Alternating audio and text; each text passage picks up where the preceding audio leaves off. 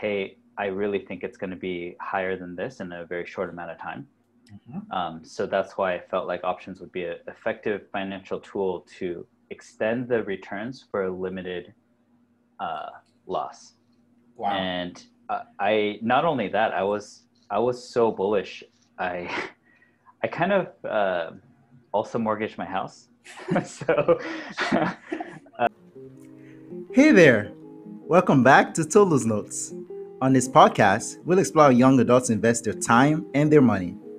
I also have a newsletter filled with priceless insights for young investors. Subscribe for free at tolusnotes.com. Today's episode is a bit different. I'm having a conversation with Tad Park, one of the most concentrated investors I know. He made big bets on Tesla in 2019 that paid off handsomely. Now, he is creating a set of growth ETFs focused on disruptive tech companies so everyone can benefit from his thesis. We talked about the benefits of concentration, convexity, and the culture of innovation and disruption. Enjoyed the episode. All the material discussed in this podcast is for educational purposes only. It should not be taken as personalized investment, tax, or legal advice. It is not an indication to buy or sell certain securities. My guests and I do not guarantee the accuracy or completeness of this information. As always, do your own research. Tad, how's it going, man? Hey, hey Tolu. Yeah, it's great seeing you again. Good seeing you. It's been uh, it actually hasn't been that long. I think we chatted uh, a few weeks ago, right? Yeah. Yeah, nice. It, Welcome it's, to it's the show. Nice, yeah. Yeah, yeah. Yeah. So um, you're actually one of the first um, one of the first subscribers to the newsletter, and I think you're one of the more faith, faithful uh, readers. Uh, in that, uh, no, no, no, no, seriously um, in that you actually um, you read and you actually email me back and we actually have conversations about things I wrote. You know, we debate on things. You don't necessarily just agree with everything I write. Um, neither do you disagree with anything, everything I write. We just, you know, it's it, it's it's yeah. it's it's kind of nice to just have that, you know, uh, healthy uh, back and forth on things like that. So yeah, yeah. Thanks for being one of the earliest uh, newsletter subscribers, man. Yeah, yeah. I, I, I just love um, that we were able to just kind of talk about things before mm-hmm. when we are you know just kind of getting coffee and things like that when in more normal times yeah those um, those yeah. coffee walks we used to do to um, Phil's um, actually inspired me to start uh, Tolu's Notes. Um, yeah, so just in case oh, you didn't awesome. know. oh wow, wow, wow! Yeah, so I was yeah. a in the beginning beginning yeah not, you were there even, at the beginning. not even just the newsletter because the the conversation was so interesting i felt like you know you know people need to hear this more. This is like so great like to have a very reasoned uh, you know thoughtful process to investing. Definitely. instead of just like oh well whatever I, I don't know about investing so i'm just gonna put it everywhere and then i think i think it's definitely a couple buckets to that in that there's some people who just don't care about it and that's perfectly fine if you don't care about it. It's yeah. good if you just automate it let someone else handle it for you. Um, but there's some who who want to care about it but i don't think they're willing to um, you know just learn or even just have conversations mostly because you know if you like we're gonna have later today i bet you're gonna say some things and I, that's not gonna be my style right? Or i'm gonna say some things that's not gonna be but like humans i don't think we want people to disagree with us right? It's really difficult for yeah. us to have conversations or for us to say oh i bought this stock at x price and so and when you tell someone else that they kind of go hmm, i'm not sure if that's something and then you start double uh, you start like second guessing yourself and a lot of people don't like that even though it's really healthy for people to, especially investors. Um, yeah. so yeah well let's dive right into it man. Um, sure. tad let's talk about tesla. I feel like from the very beginning i think you're the biggest tesla bull i know in that even from all the youtubers i watch i don't think there's anyone who's as bullish on tesla as you are. And that's because you were you were kind of there when no one believed in anything, right? And you weren't just there. You weren't just there with like shares. You were there like with options. You you placed an actual bet, and you had this crazy conviction. So I think we've discussed this many times, but like, tell me what what is it about Tesla that you believed in back then? Like, let's let's just rewind a bit. Like, not what you know now. This was back when um, the board uh, told Elon, you know, you have to get to the share price. If not, you're not going to get that pay, big payday and what and so on and so forth. And a lot of people didn't think they were going to hit their numbers. A lot of people didn't think they were going to get there. Why did you believe in Tesla then? Yeah, um, so I think that Tesla, I felt like was a uh, the biggest investment opportunity of my lifetime at that point. I've been following them for a while, mm-hmm. and at that point, I was just so uh, convinced of Tesla. I felt like it was my obligation uh, just to help other people. Like I was telling everybody, and like you, you know, you you were there, but like I was telling not only people at work, but uh, you know, my family members, people I knew, friends, everybody, and they would just be like, "Hey, stop talking about this." Like, I, I think some people like didn't even like me, but like I knew that it was going to completely change things, and whoever listened would be really appreciative for um, investing it in, in it at that time. So I knew that at that time I would look crazy, but one day some people would thank me. And what I really liked is at work, at the very end, uh, some people did thank me um, that I made people aware of this really crazy stock that, mm-hmm. that I felt was really going to change the world and um, go up uh, in a short amount of time. So actually, um, a lot of that was after the Autonomy Day presentation, and that was um, in April. What was really weird is um, that presentation happened, and then the stock wouldn't keep getting hammered. so, so there was a recent Battery Day presentation yeah. that happened a couple days ago, um, and I think people just, you know, a lot of people got into Tesla just recently, so they don't really remember that after each of these presentations, like I'm not surprised when the stock goes down after a presentation. Mm-hmm. Uh, this is actually quite a common experience that I've experienced. So like uh, Battery Day, stock went down, but after Autonomy Day, stock went down and wouldn't stop going down. After Cybertruck reveal, people were like, "What the heck is this?" Stock went down. Um, each of these presentations, the stock is going down, and I think that, uh, of course, to the presentation, people are all excited, but um, one thing about Elon is that he really sucks at presenting. Like he's, he stutters, Agreed. all this stuff, like whatever. Yeah. I think the, the big difference is with Apple, Steve Jobs was a presenter. Like he could get this vision in your brain. Like he's very, very good at presenting and pausing and doing all that stuff, suspense. Elon's like really bad at all that stuff because he's more of an engineer than a presenter.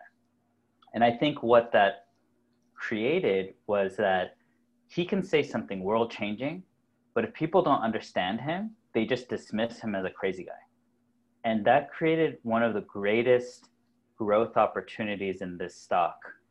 Um, basically, when he was talking about all the stuff about how autonomous driving works and all this other stuff, I was like, wow, Nvidia is like huge, oh, like hundred, like over hundred billion dollars, and Tesla's only fifty billion dollars but they created a chip that's superior to NVIDIA.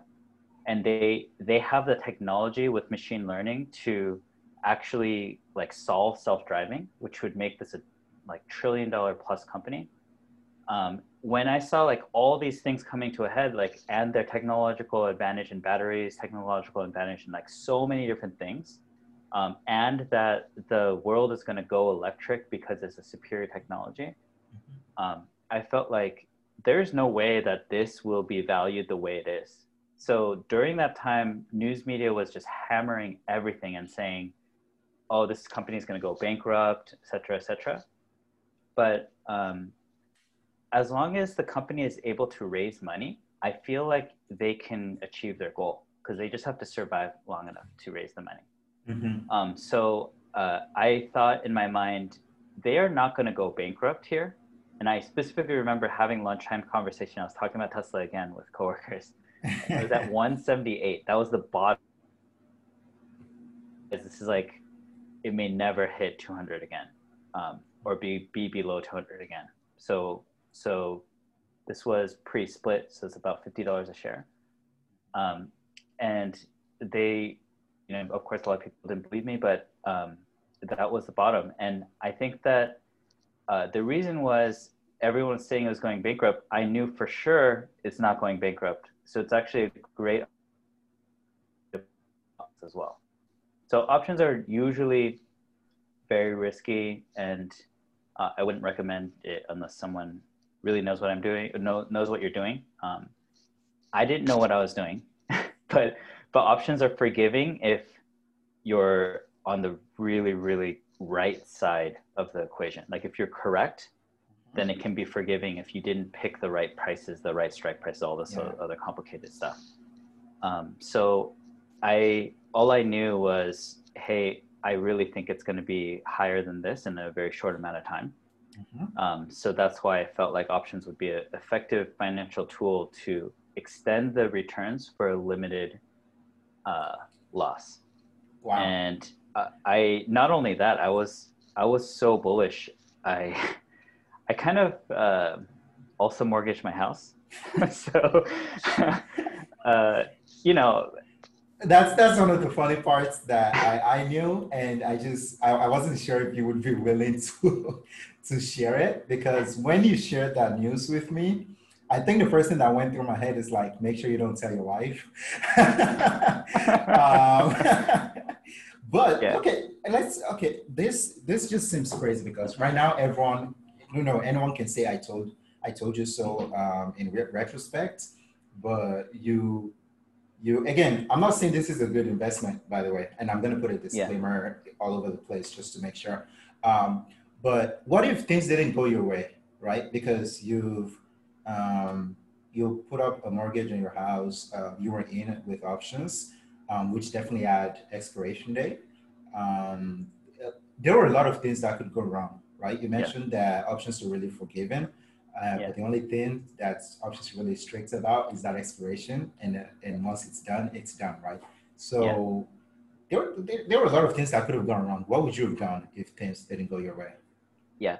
So I, I think that's a really good point. I think that um, if I didn't have certain things in place, I wouldn't be able to risk. Hmm. So uh, I'm a big proponent of the fire movement and like very smart investments and stuff. And I was building up to that point for quite a while. Um, so I actually live in a in a fourplex that I own, and I have uh, income coming in from rent and I was had emergency fund and I had all these things in place already. Um, mm-hmm. So in any scenario, uh, even if I lost my job or anything, I wouldn't be in a hard scenario um, that I would have to, you know, mess up my retirement savings or like any anything like that. So in that, you know, in that situation, the way I thought about it is, in the Silicon Valley, we take pay cuts all the time. Um, and we take pay cuts for options, essentially. So these are options in world changing companies. And if it goes crazy, um, basically, this is, you know, just how it works is that it really helps people, and sometimes people retire early. Mm-hmm. Um, but it was an affordable risk because the uh, salary is high enough that you can afford like a 10% pay cut or whatever, or a 5% pay cut. So in my mind, I was thinking, hey, people use a home equity loan to do like really stupid stuff. I mean, in my opinion, stupid stuff, but I mean, they might think it's really fun to have like a car or a boat or like just random stuff that don't have any return. And then they just pay it off like a gigantic uh, credit card over time. Mm. So in my mind, it's like, hey, this is an investment that I really believe in. If I'm wrong, like, this is not unlike other trade-offs I've had in my career where I took a, a bit of a pay cut to be to have a piece of a world-changing company, um, and basically, if I'm completely wrong and it goes bankrupt, at least uh, I'm only risking a small pay cut. And I feel like because I've done really well as a software engineer, I could keep working as a software engineer for for many decades. I could easily pay this off, um, even if Tesla went bankrupt. So this is not a typical investment or like a, a wild investment in in that you know people are just like putting everything and on like a blackjack table or something like like that's not how I was viewing it. I was viewing it as the expected value of this investment I believe is really really positive. So it's worth it to put in as much of my expendable investment uh, allocation into this investment as possible. And I viewed it kind of like a VC, uh, not not a VC, but how software engineers join a company and they put a portion of uh, salary into the company, but without having to work at Tesla. So this was like the the best way to, without working your butt off at Tesla, ha- have a piece of Tesla, and actually, it's a lot bigger piece of Tesla than even an employee at Tesla would have um, if I was were able to approach it that way. And that's how I thought about it. I have a piece of Tesla without dealing with Elon Musk. All right, smart. Yes. okay, so um, we're uh, moving on here. So that Tesla bet was really concentrated, right? Um, just in the, in its nature. I think you mentioned uh, some comparisons to others, but most people uh, diversify, myself included. Um, I, I hardly have enough conviction in a specific company to do as well. My convictions are with like the broader uh, market movements. Like I think you know some of it about like shorting retail at the beginning of the year, um, buying heavily with margin and mid margin things like that. Um, that anyone else who subscribed to the newsletter would know about. um, but so I, I, don't really target like specific companies. I just sort of look at either industries or um, or the entire market as a whole from a macro level. Uh, yeah. But you, you're you're one of the few that actually target uh, specific companies. So, what does it mean to be a concentrated investor, and why won't you just diversify? Yeah, I think it's a, a bit of a different mindset and a different risk tolerance. So, if you think about um, all the billionaires that are out there, pretty much all of them are heavily, heavily concentrated in one or two stocks. And that one stock might be a company that they founded. But we don't hear of any billionaires that became billionaires because they were, you know, diversified in the S&P 500 or they were, you know, doing any, anything like that. Um, so it was a high conviction investment to have a big part of a world changing company. Um, so I believe that it's necessary to concentrate in order to grow wealth, but it's necessary to diversify to preserve the wealth. Um, and in my stage of life, I'm willing to take that bet as if I'm an entrepreneur starting a business, and I'm willing to take a little bit more risk um, because I'm young. I can recover from a couple mistakes, and then at the end of life, if I want a very stable, low volatility investment profile, I can switch over at the end of life, um, be, right before retirement. Um, but for right now, I felt like this is how people grow wealth. And without risk, there isn't an ability to grow that wealth. And just because of my own investment goals, I, you know, this is not recommended for everybody. This is just my own, the way I thought about it.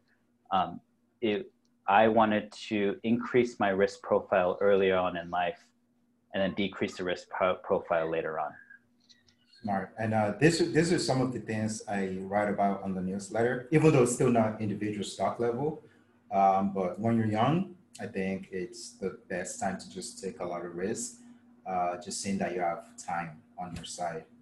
Um, okay, so moving on here. Um, before we actually move on, what's next for Tesla? Where, where, where do you see the growth coming in? I think people, again, people have always said that stock has been overvalued its entire uh, lifespan. Uh, disclaimer: I'm not a Tesla shareholder, um, but where, where, do you where do you see it going now? Because you're obviously still bullish on the on the company. Yes. Um, so I'm not. Uh, yeah, none of this is investment advice though I am a, a, shareholder, this is the way I view it when I do my own investments. Um, but basically, I see world changing companies like Amazon on this whole ride up to over a trillion dollars and things like that. And they were saying that they were overvalued the entire way up by all the traditional financial metrics, always overvalued. Um, but they were world changing. And I think in the same way, if you look at a disruptive company from the traditional financial lens, it doesn't make sense because they are using those profits to grow and to set up the uh, infrastructure for world change. So you can't say, oh, this is the PE ratio, it seemed overvalued, all that stuff. none of that stuff applies to a disruptive growth company. Um, and that, that being said, even as an auto, it seems like it's a little overvalued because, you know, Toyota, Honda, GM, and Ford, all of those companies combined is the same value as Tesla now. Um, so it's almost the entire auto auto industry. Mm-hmm. So you can argue, well, even if they execute and everyone's driving these things, you've hit your value, so there's no the you know you can't get any higher than that. And I understand their viewpoint, but I think that if you view it as a, a as a technology company, it's completely different. Um, mm-hmm. They are in the midst of unlocking so many technologies, and they are going to be the backbone and the leader of the electric car revolution. And not only that, I think the most promising aspect is autonomous cars.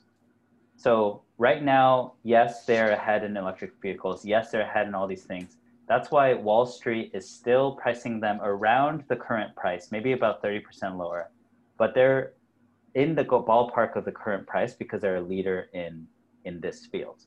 Hmm. What they are not pricing in, in my opinion, is what value would be unlocked when autonomous cars come into the picture.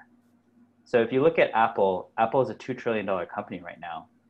They sell these you know thousand dollar phones and yes there's recurring income from the apps that you buy in the app store and things like that um, their margins are pretty healthy like over over 35% but you know in the end of the day they are a hardware software combination uh, selling mainly thousand dollar phones and they're two trillion dollars with healthy margins right now imagine a world with autonomous cars uh, you're not selling thousand dollar phones. You're selling cars that are twenty five thousand dollars to uh, fifty thousand dollars, and imagine applying healthy margins on top of that. Um, and those healthy margins are possible if you charge on a recurring basis because of the autonomous car, that the car is driving itself, and because you're the software platform, you can charge that on a recurring basis. So once that's unblocked, is it really overvalued? Like is it really overvalued to be in the trillion or over a trillion or in the trillions? Um, I would say that at that time, people would view it as pretty affordable for the service that they provide and what they're providing society.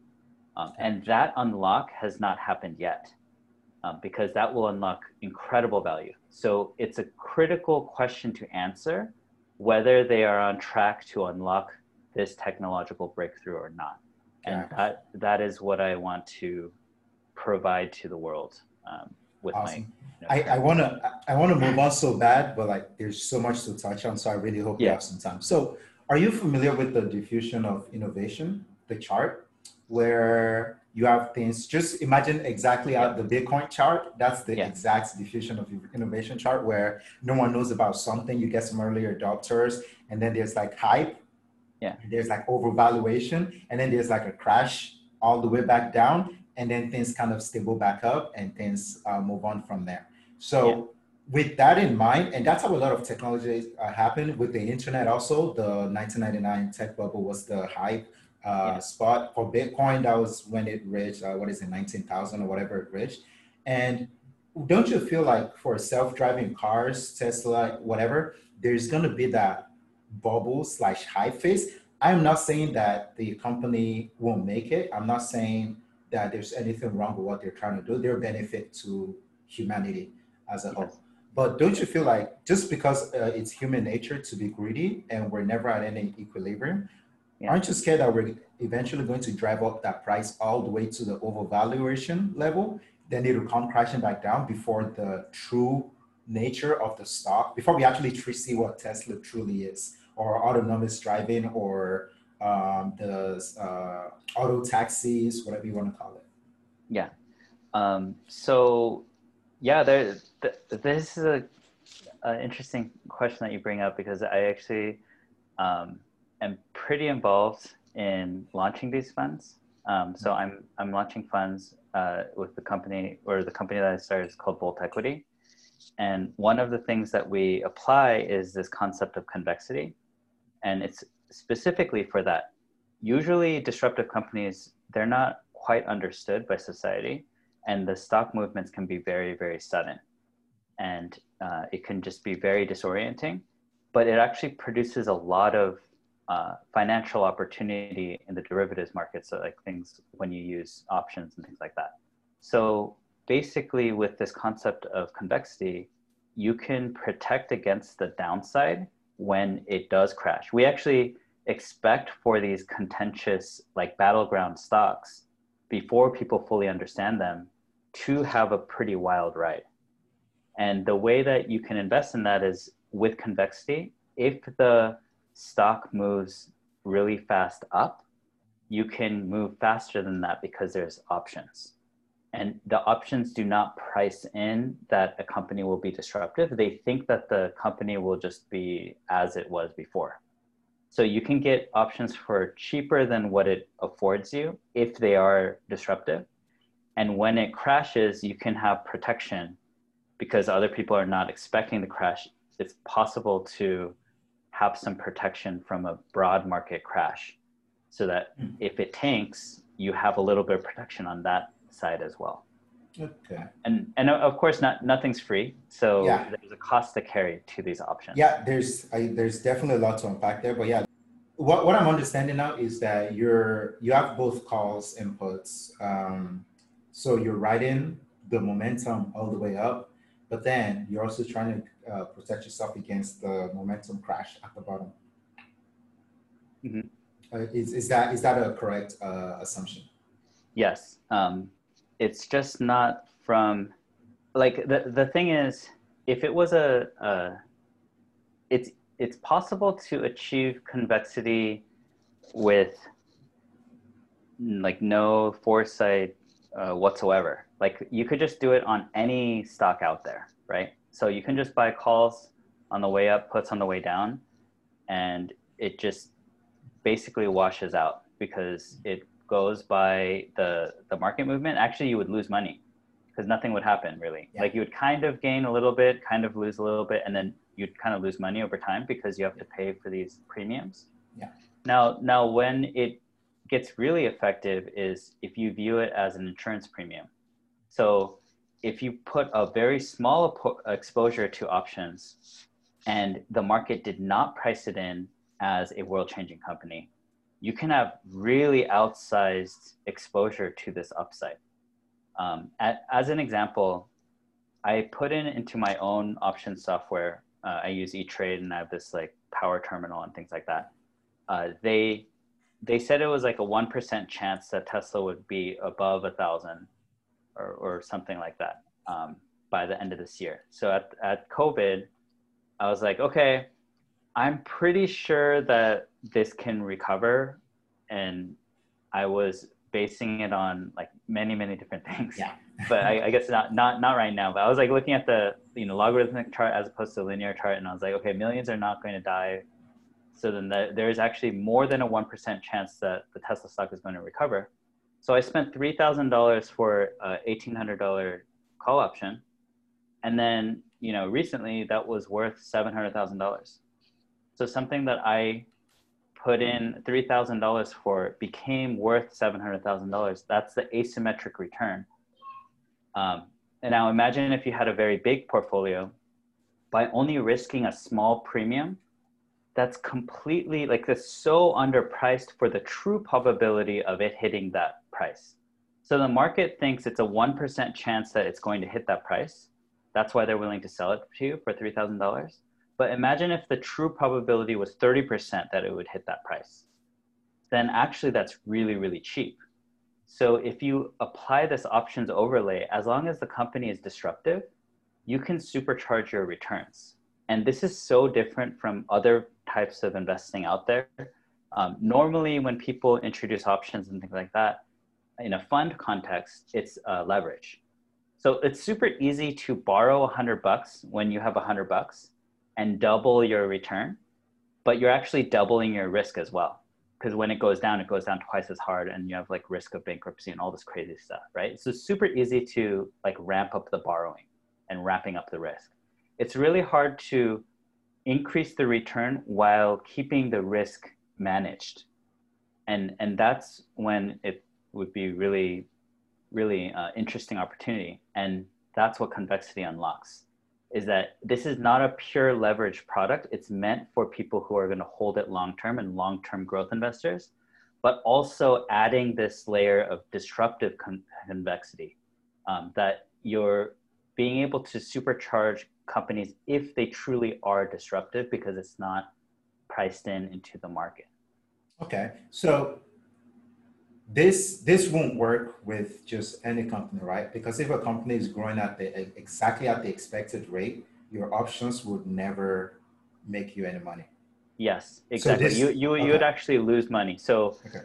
uh, it's only if the thesis is correct that it is a very well in the time period, right? It has to be correct in the it has to be correct and realized in the time period. Yes. Exactly. Okay. So, uh, and, and that's just a warning um, for anyone thinking of doing this with uh, SPY is that, or like the S&P 500, is that the S&P 500 is really, it, it the expected uh, volatility that usually is the case. And something like what you just mentioned would work in a black swan events, uh, in a black swan event like the uh, coronavirus, but nine times out of 10, you're just losing money if you use something like this on the S&P 500. Yeah. Um, if I could kind of go on that. I, oh, I definitely, definitely. Yeah. So this is not related to the funds that I'm planning to launch and bring to market, but mm-hmm. um, mm-hmm. some of the partners that I work with, mm-hmm. their their Simplify Asset Management, they have normal convexity, not disruptive convexity. Um, so they, they're helping me achieve invest convexity in my own portfolios and my own funds, but they have normal convexity over the S&P 500 so you would think that putting an options overlay would be not worth it and it just all is a wash because it's very expected. Um, but amazingly, like in the in their own like this is all hypothetical. You know, past results do not uh, yeah. guarantee future returns, but when they did a lot of rigorous back testing over many different time periods, they were able to greatly exceed the return of the S&P 500. Um, and those drops were completely unexpected by the market and they were able to get it so that the portfolio did not drop that much uh, if at all sometimes even positive depending on the severity of the drop during those crashes so if there was a crash there was a crash in year 2000 there's a year of crash in 2008 and then the, this crash in 2020 yeah. um, just those crashes happening like once every 10 years or something allows you to pay the value of that insurance and greatly exceed the returns of uh, the S&P 500. And I was very confused on how that was possible because you would think that it's all priced in for something as well known as S&P 500. And I think it's the concept of um, humans doing things that are not correct uh, because of psychology and you being someone who always does the correct systematic move according to all of history and society. So how this would work is, like you were saying, it's totally correct. Someone tries to do this themselves. Um, because of psychology, they might do it wrong, actually. Uh, unless you have this really crazy uh, system and like algorithms and all that stuff, most likely it's not the correct way to do it um, in the sense that they think in their mind they bought a put option and it keeps expiring worthless, right? And it's actually 95% chance that it's going to expire worthless. So you're thinking in your mind, do I want to, uh, I didn't hit my price target. So do I want to make $1,000 by selling this put option and closing it out right now? Or do I want to hold it to expiration um, and make it expire worthless? Mm-hmm. So over time, they're training their brain that 90% of the time, it's expiring worthless. So they training their brain to constantly sell it uh, hmm. before it expires. But what this creates in the market is humans are actually making the wrong decision because they're not also factoring in the probability of a crash. And then when you also factor in the probability of crash, that might actually be a very cheap option for the insurance value that it provides. So if you're systematically doing it in a system, then it might actually allow you to save yourself from a crazy crash and get outsized performance over long periods of time. So in the hmm. short term, yeah, there's all these day traders and all that stuff, but they're they're not thinking about the probability of these like crazy events. Um, gotcha. So then that depresses the price of the protection, and you can buy the cheap protection um, as insurance.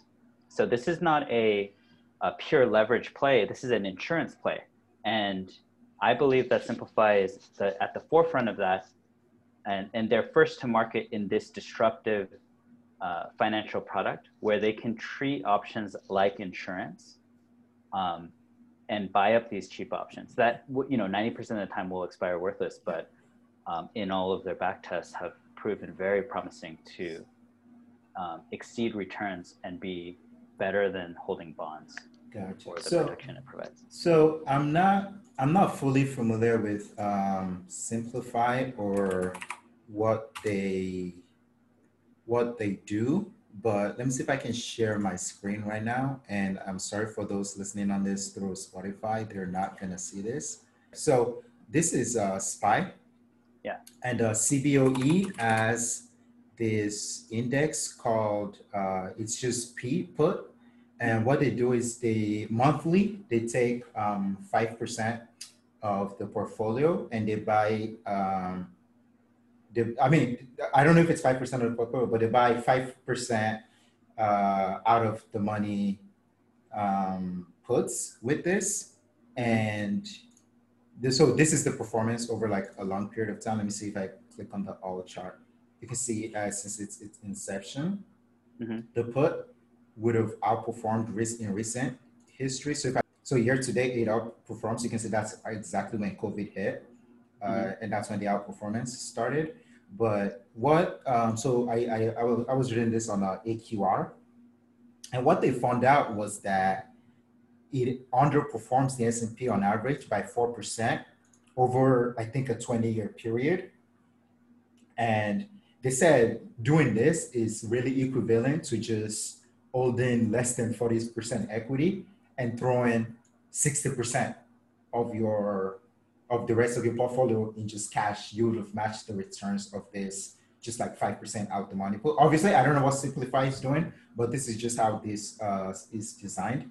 And what they found out is that this is uh, the outperformance is due to two things. And the first is the neg- negative equity beta. Obviously, once you're selling, I mean, once you're selling some of your portfolio to buy puts, you're selling out of stocks. So you have like a negative beta um, which isn't necessarily a bad thing because that also reduces your risk. So we can mm-hmm. kind of ignore that. It's like, oh, less equity, less risk. Let's just kind of ignore that. But what they found out is like the second one is due to the volatility uh, risk premium. And this is the premium the people who sell the put are mm-hmm. collecting every time you buy the put from them. Yeah. So uh, I'm not, I'm not, so this, obviously this doesn't work. We can, uh, we can see that it'll work this year, but this is a black swan year that occurs, let's say, you know, very rarely. So how, how much has it outperformed in the past seven years, for example? So I don't have like the seven year chart. I have like the all, but it's kind of misleading because uh, uh, their spike okay, so e- even weird. even five years, how so five years, it's uh, 79% versus 29, so about 20% uh, over from just from just from COVID. So no, no, I'm not. I'm not saying something like this doesn't work. Uh, what I'm really just saying is that this, the most important part of this, is the human psychology, right? Because mm-hmm. I think Simplify also launched ETFs, right? Yes. So once COVID hits and things, uh, everything starts tank, uh, tanking. Yeah there are people who may sell Simplify, even though it may be the only thing that's green, they'll sell it just because the entire market is going down.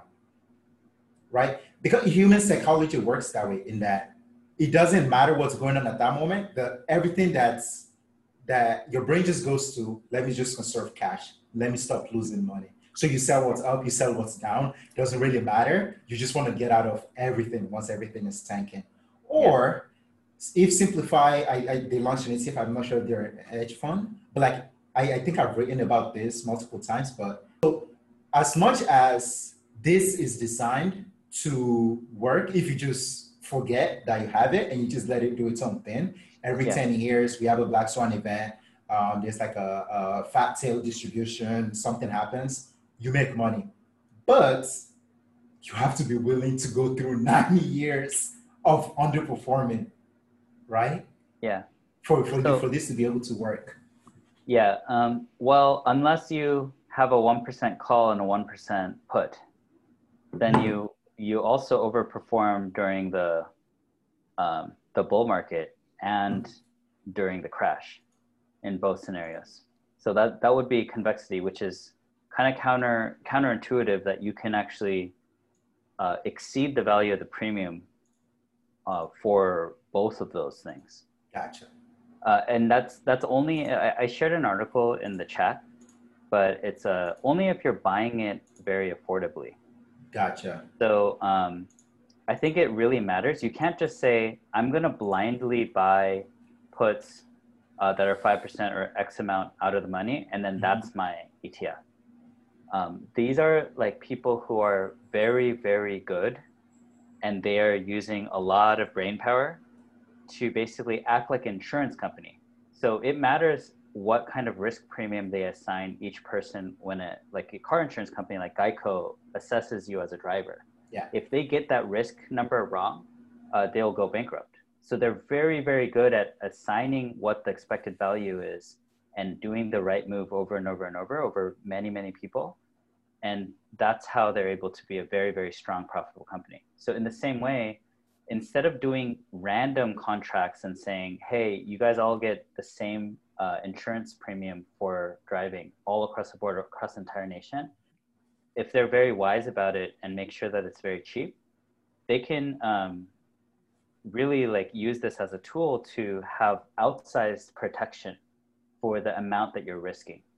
Uh, for SPYC, it's only risking 2% of their portfolio, 1% for puts, 1% for calls, but yet they're able to have outsized performance in the past uh, you know if, this is all of course all hypothetical yeah. but in this blog article I, I shared with you uh, between 2007 to 2020 the benchmark return is hypothetically 200% for the s&p 500 but this strategy has a 500 over a 500% return in the same period mm-hmm. um, with less volatility so okay. let me let me share let me share just so those that are watching on video uh, on YouTube can also see this. So this this is the article you just shared. I'm seeing this for the first time. I haven't read it yet. Uh-huh. Um, but what you're saying, so this is what you're pointing to in that. So they, they were able to beat uh, the S&P 500. Um, volatility is also lower, and some people view volatility as a short-term risk. Um, so I see that maximum drawdown as 36. Is lower as well. So you won't be, uh, you won't be, you know, the hurt doesn't feel as painful, right? Yeah. So, you know, uh, this fund expects a huge black swan like crash, drop, whatever you want to call it, every, mm-hmm. let's, let's just say they time it for every 10 years. That's uh, kind of on average what I would, I would happens.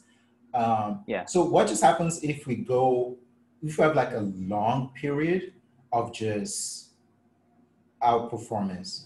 Are you still saying this fund yeah. uh, outperforms even with uh, even when the S&P 500 does well? Because I'm looking at the chart here and uh-huh. I see in, sure, did I stop sharing again? I need to just keep it on.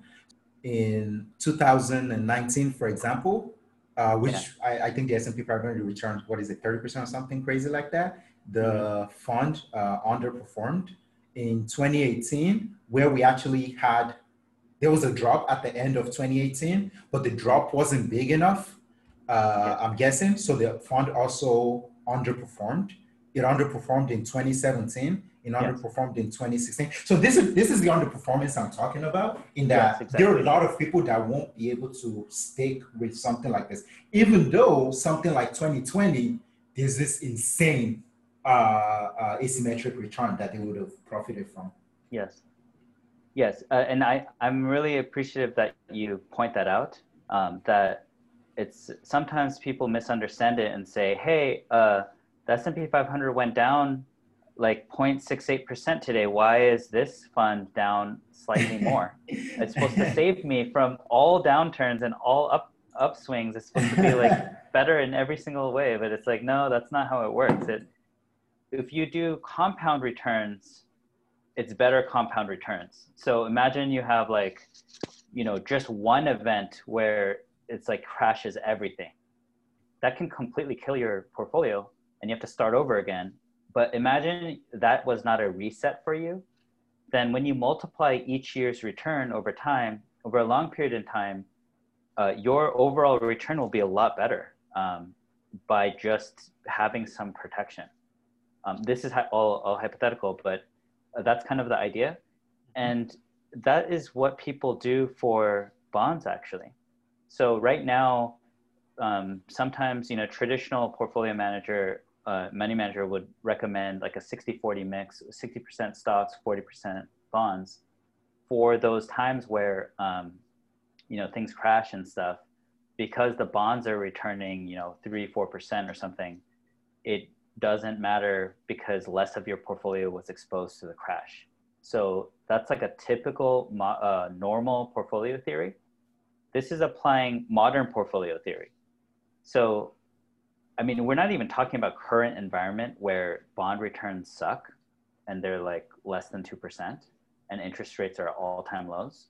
Um, the previous way of thinking about protecting a portfolio may not uh, apply anymore because the interest rates are so low. But assuming that the interest rates are normal, um, this might be able to give you outsized performance because yes, you are underperforming by worst case scenario, 2% because it's 98% SPY, 2% insurance. Say it's a worst case scenario, everything's always flat. You're always underperforming by 2%, and it's always expiring. Right? Oh, but, oh sorry. Uh, you broke off for a bit. Um, uh-huh. You're always aspiring. Could you uh, repeat that part? Uh, so you're only exposing yourself to the 2% premium yeah. Uh, in a normal kind of like worst case scenario where the markets are flat, right? Gotcha. But then when the markets are, um, but but then for bonds, how does that work? I mean, you keep the forty percent bonds, and later in retirement, it's like sixty percent bonds or whatever that is. Yeah. Because the market might crash, and what is that differential? The differential is huge now. Instead of the S and P 500's ten percent return, the bonds return is one percent right? So instead of ha- having this huge cost of carry, which is having bonds in your portfolio, what if you can remain in the market? And yes, it's a little bit less return than S&P 500, but you're getting that protection that the bonds would have provided you as a better alternative to um, you know keeping stocks and bonds. I see.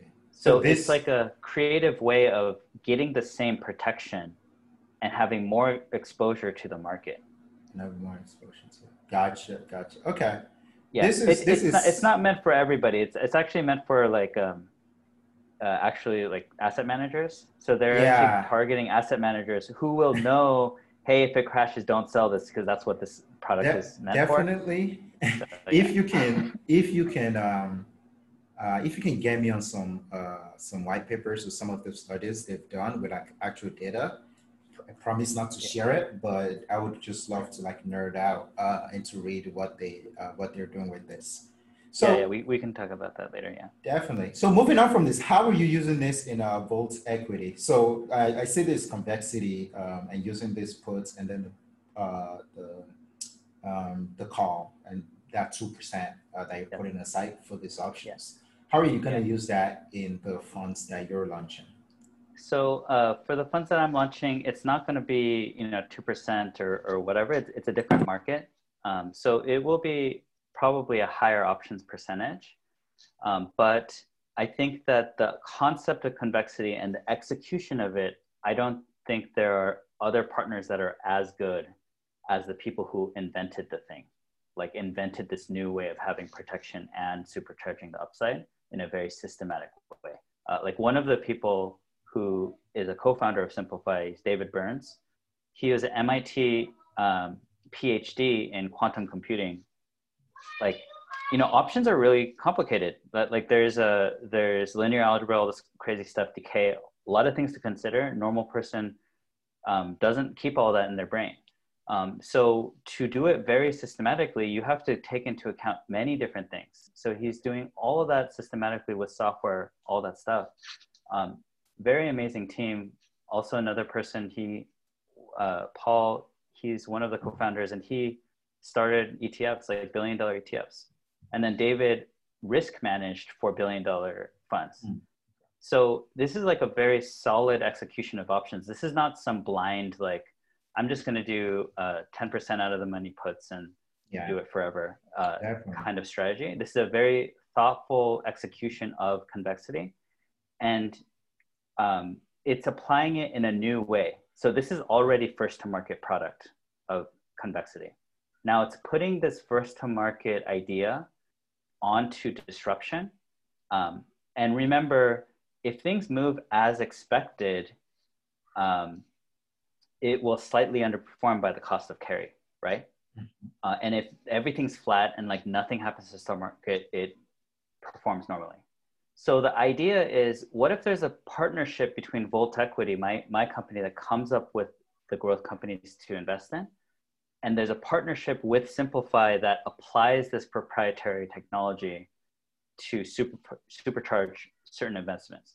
Mm-hmm. It's it's like a great like it's like a matchmaking in heaven because because convexity goes even crazier if it moves unexpectedly so you're picking stocks that you think will move unexpectedly so you can get outsized exposure to the upside for a very limited amount that you're putting in so so one, one thing about the way that um, i was investing yes i was very bullish about tesla um, but I also was in cash for a lot of that run up. Mm. Um, I mean, I exceeded the 10x, but I was in cash for, I, I guess, many, many different reasons. Um, I think it was because I was also starting this company and I intend to invest a lot of this into this company. Um, but I was able to gain the, like, I did over 10x uh, because of options but I did still have exposure to the upside for a very limited amount of money. So even though I might have been in you know a certain amount of cash or like other investments stuff like that, I still uh, got the return as if I was 100% into Tesla. Mm-hmm. Um, and of course, it was majority Tesla, but it was as if I was purely 100% Tesla and more than that because I had a small options uh, exposure. And like I was saying about that thing that you buy for you know three thousand dollars, and then if yeah. that works out, then it's a huge outsized return. Yeah. Um, just a couple of those options can give you exposure to the upside if placed correctly, right? So um, I think that was really attractive to me because mm-hmm. I don't have to risk losing everything. Hmm. Um, I only have to risk losing a small portion of my portfolio. I can lock in these massive gains that I had, but still have uh, exposure to this upside if this company is indeed disruptive. Because at that all the way up, people were like, this is a bubble, this is a bubble, this is a bubble. There's no way it's going to keep going up. But in my mind, I'm like, there's a real possibility it's going to keep going up, and it's more than 1% or whatever the market is saying yeah. the probability is. So I, I get that exposure, exposure, exposure while limiting it to a smaller portion of my portfolio so that um, even if I had a positive expected value and it crashes or something, um, my portfolio is not ruined, right? So, so you get like uh, for the risk that you're taking, you can get outsized, uh, you know, returns. And when I found Simplify, returns. they were like, "Hey, by the way, we're doing this." Right? It, it was it was a stealth company. Yeah. So I just signed up for, you know, random reason why I was talking to the founder. He didn't say what he was doing, and then I explained my story and it was just like dude this is convexity like i was already a convexity investor and they were bringing a first to market convexity product and then it just became a partnership we weren't even uh, intending that and wow. yeah so it's it's kind of a kind of an interesting story that's yeah. that's that's really fascinating man awesome let's uh let's move on that was really great so where I would like to focus on more, um, I guess, market specific stuff. For example, um, you are you're a growth investor, right? Yes. Um, did you read the latest newsletter I sent out? Yeah. Um, sort of like the letter to growth. Okay, I see you smiling already. Okay. Uh, for those for those who didn't get to read it, it was basically saying uh, the the recent uh, outperformance of growth versus value, uh, and seeing how usually value performs growth, but in the last ten years, uh, growth has really outperformed value by a lot. And it's it's not it's all growth, but mostly just large cap growth and all of the wealth created creation is just concentrated between a few large cap um, growth companies. And the newsletter was basically saying to diversify into uh, small value as well, uh, just to get like a full exposure to the market. So, as a growth investor, what's your conviction, and why do you just believe that growth will continue to outperform value for the foreseeable future? Yeah, uh, that's a that's a really good question, and I I understand the uh, viewpoint that people are coming from, and it's a very, very common viewpoint, right? This has worked for a long, long time. Uh, I mean, just look at Warren Buffett's, you know, returns. It's been amazing, and it's absolutely amazing. But in the past 10 years, I don't think he's really been beating the S&P 500. But for the vast majority of his career, he was like really spot on on doing this value investing. Um, and I think that this recent surge of growth investing exceeding value investing is not a fluke because one perspective is you can view it as cyclical. So therefore, these value stocks are super cheap and now's the time to pour into value stocks. Or you can view it as a paradigm shift and everything that was correct before is not correct anymore.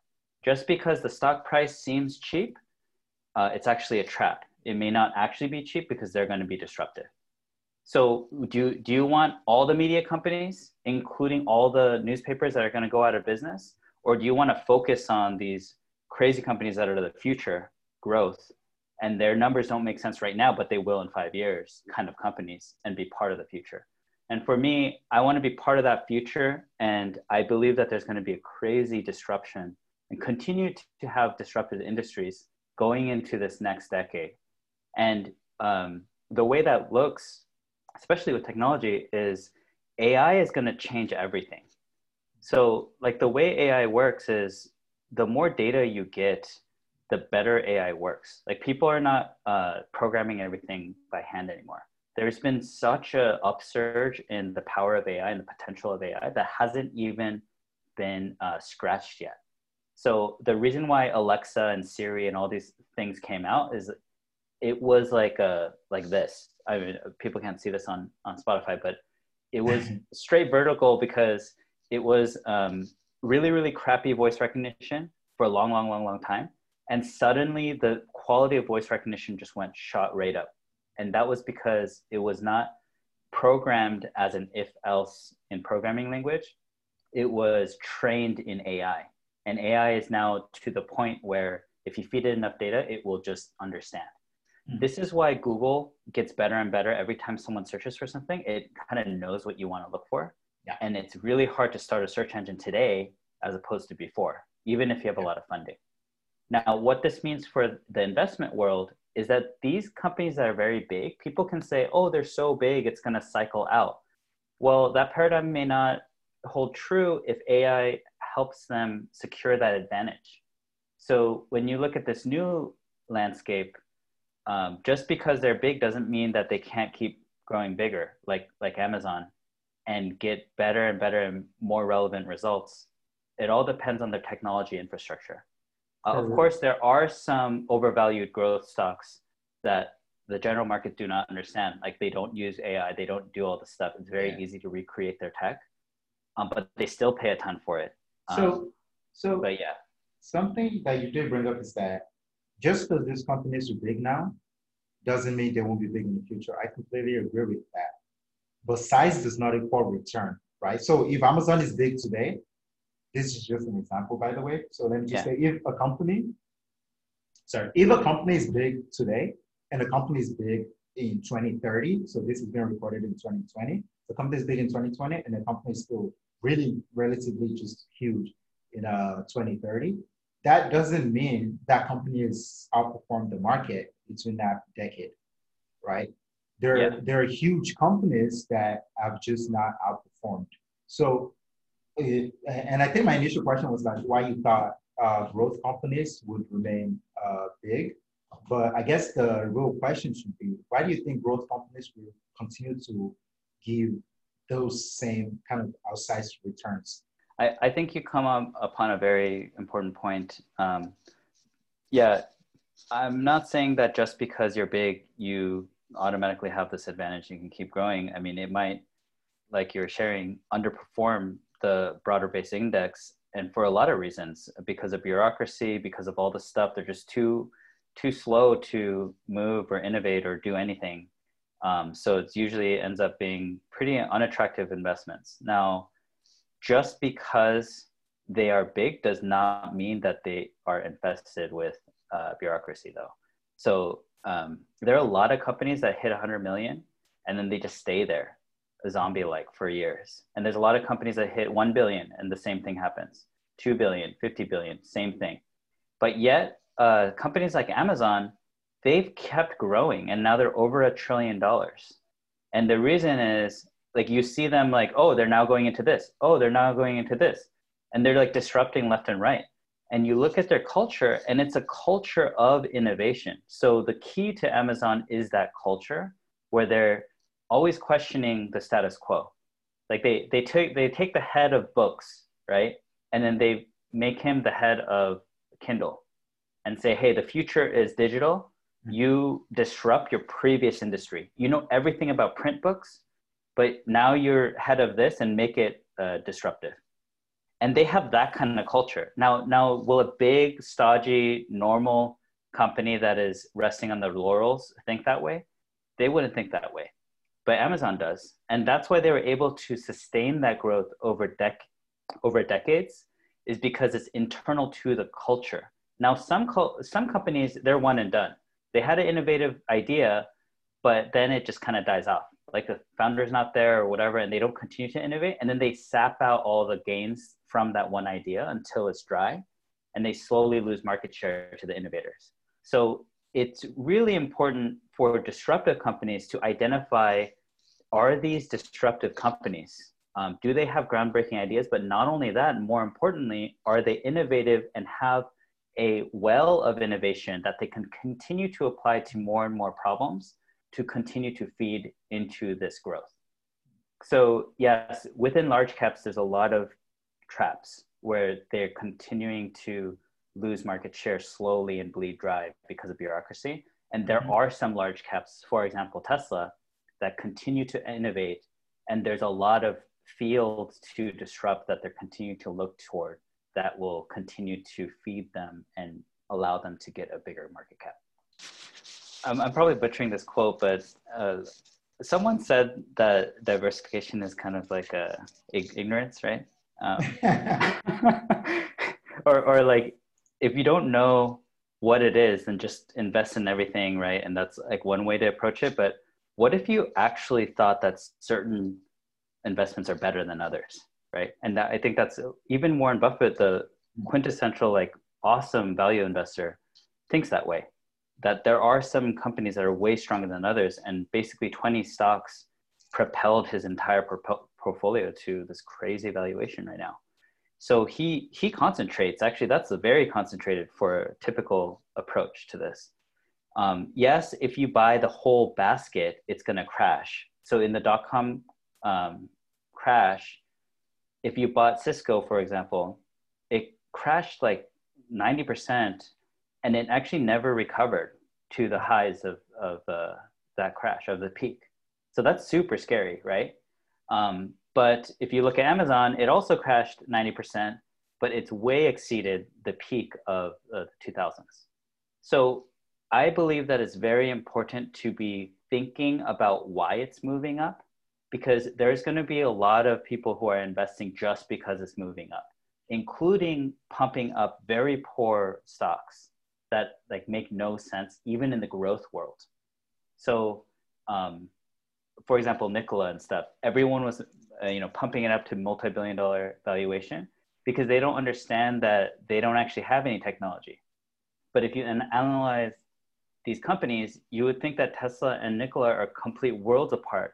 And there's no way why Nikola should be worth billions of dollars because they have nothing proprietary about what they're doing.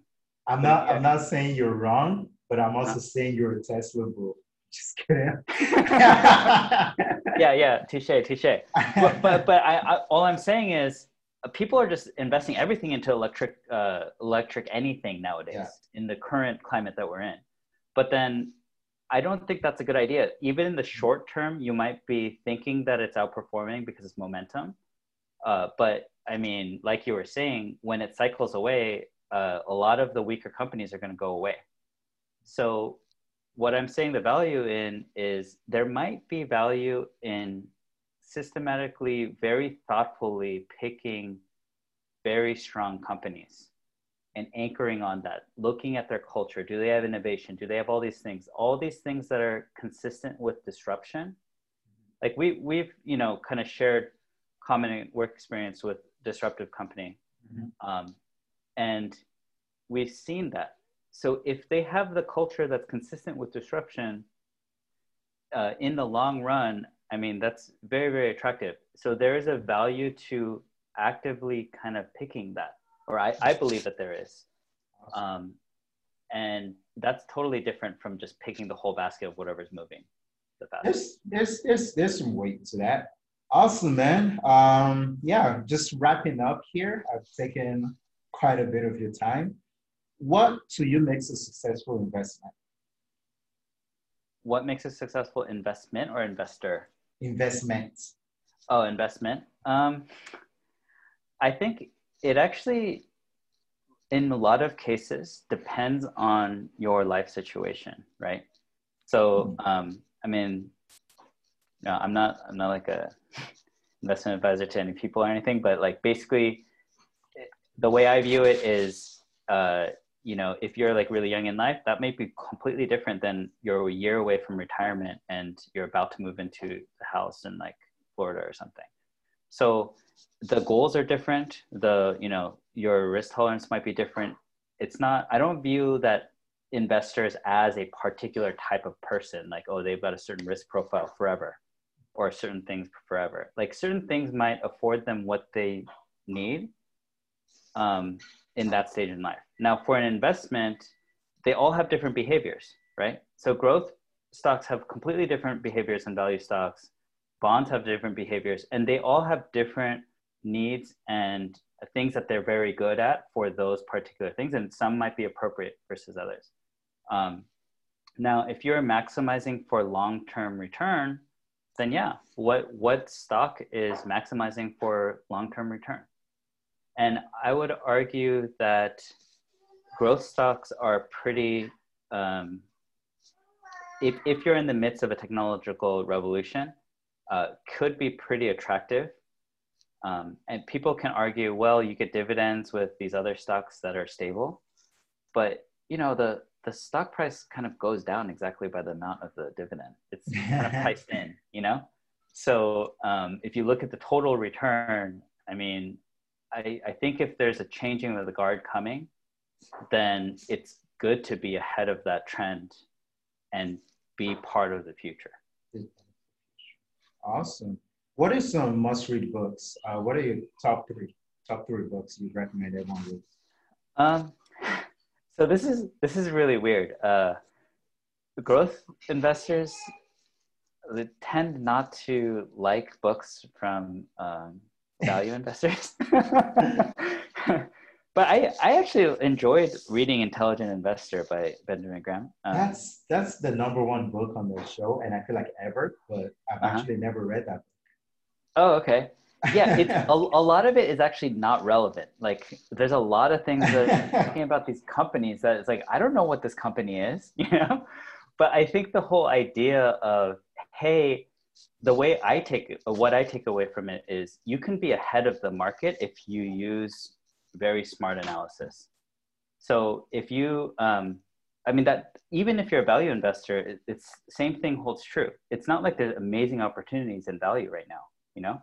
Um, but say the whole entire, you know, market is like really disparaging a particular stock, but you know from the fundamentals and just by the cash balance itself, it's worth like five times more, then it totally makes sense to purchase it right now. You know, stock market is a voting machine, but in the long term, it's a weighing machine. And if it's a if it's a solid company, uh, you actually preempted the market by getting in early. Now, mm-hmm. that kind of thinking can also apply to growth investment. That the market does not understand it because there's all the psychology involved and all this stuff, but you know that this is undervalued and you still invest. Of course, we're a different set of criteria. It's not because of balance sheets, not because of PE ratios, different things, but um, you still think about it the same way. So in that way, I like uh, Intelligent Investor. Mm-hmm. I also like uh, recent book, Psychology of Money. I thought it was pretty interesting. Okay. I, I just, uh, I just like how it talks about psychology, and, and there's a big part of psychology in investing, yes. um, and that's super important. Like, just I've experienced for myself how much it can affect my own thinking, my emotions, and everything. You know, and mm-hmm. like you were mentioning in your in your article, like even though you know that something is the right decision over 30 years, when you're in the thick of it, like you think that the world is ending, it's very easy to sell, uh, press the sell button, you know? Yeah. Um, so I guess it's kind of good to know um, how everyone behaves, including ourselves. Like we're tempted for a lot of things, yeah. and you have to ground yourself in knowing like what's actually going on when things are going on. And that's why I really like your your um, notes is that Thank you. you talk about that. You know, like like uh, very very few people talk talk about that. That it's not just theory, but it's about living it out in real life. I think people who only read investing, finance, or economics books are typically make really bad investors because you don't understand how people work? And for me, I think those books are really important. and I enjoy them. But people are at the core of everything. If you can figure out how people behave, you know, all investments might change, companies may change, market conditions may change, people stay the same. It takes us millions and millions of years of evolution to change. So through your lifetime, the only constant thing would be people. And if you can just understand how people act, and honestly, all the bets. So usually I'm a pretty typical, um, uh, well, I would say I'm typical, like I use a lot of options and stuff like that. So I won't say I'm like, you know, the typical investor, but some of the craziest bets I've placed and I've been profitable, I've just, I've just come out from understanding the psychology of people, right? A lot of people look at the market conditions, they look at everything. Sure, those are all important, but ultimately what helps me make my final decision is just behavior and how I feel like people would either overreact, underreact, or you know what what what people may be thinking at that very moment, and even if it's true or not. So thank you. I'm, I'm really glad that you find the, uh, the newsletter um, useful. Do you know of any young investor or someone that others can learn from that should be on this show? Yeah, um, like a like a another type of investor that could be on this show. I think um, uh, I I really like uh, Galileo Russell um, from Hyperchange. Oh. So I think that he's really good in epitomizing like what is so groundbreaking about like Tesla, for example. And I, I know I know it might seem like kind of oh yeah going on Tesla horse again, but oh no no no I, definitely. I think it's it applies to many different growth investments, like the way that um, he thinks about things. Yeah, like uh, that the technology actually matters, and sometimes you can have an advantage that um, the market has not realized yet. For example, a core technological advantage, and the market does not price it at that until the technology is deployed. Yeah. But you can get in potentially before the technology is deployed, and that's the growth potential for a growth stock. So um, in that way, and he talks about stocks a lot. So um, yeah. Is he a YouTuber? Yep.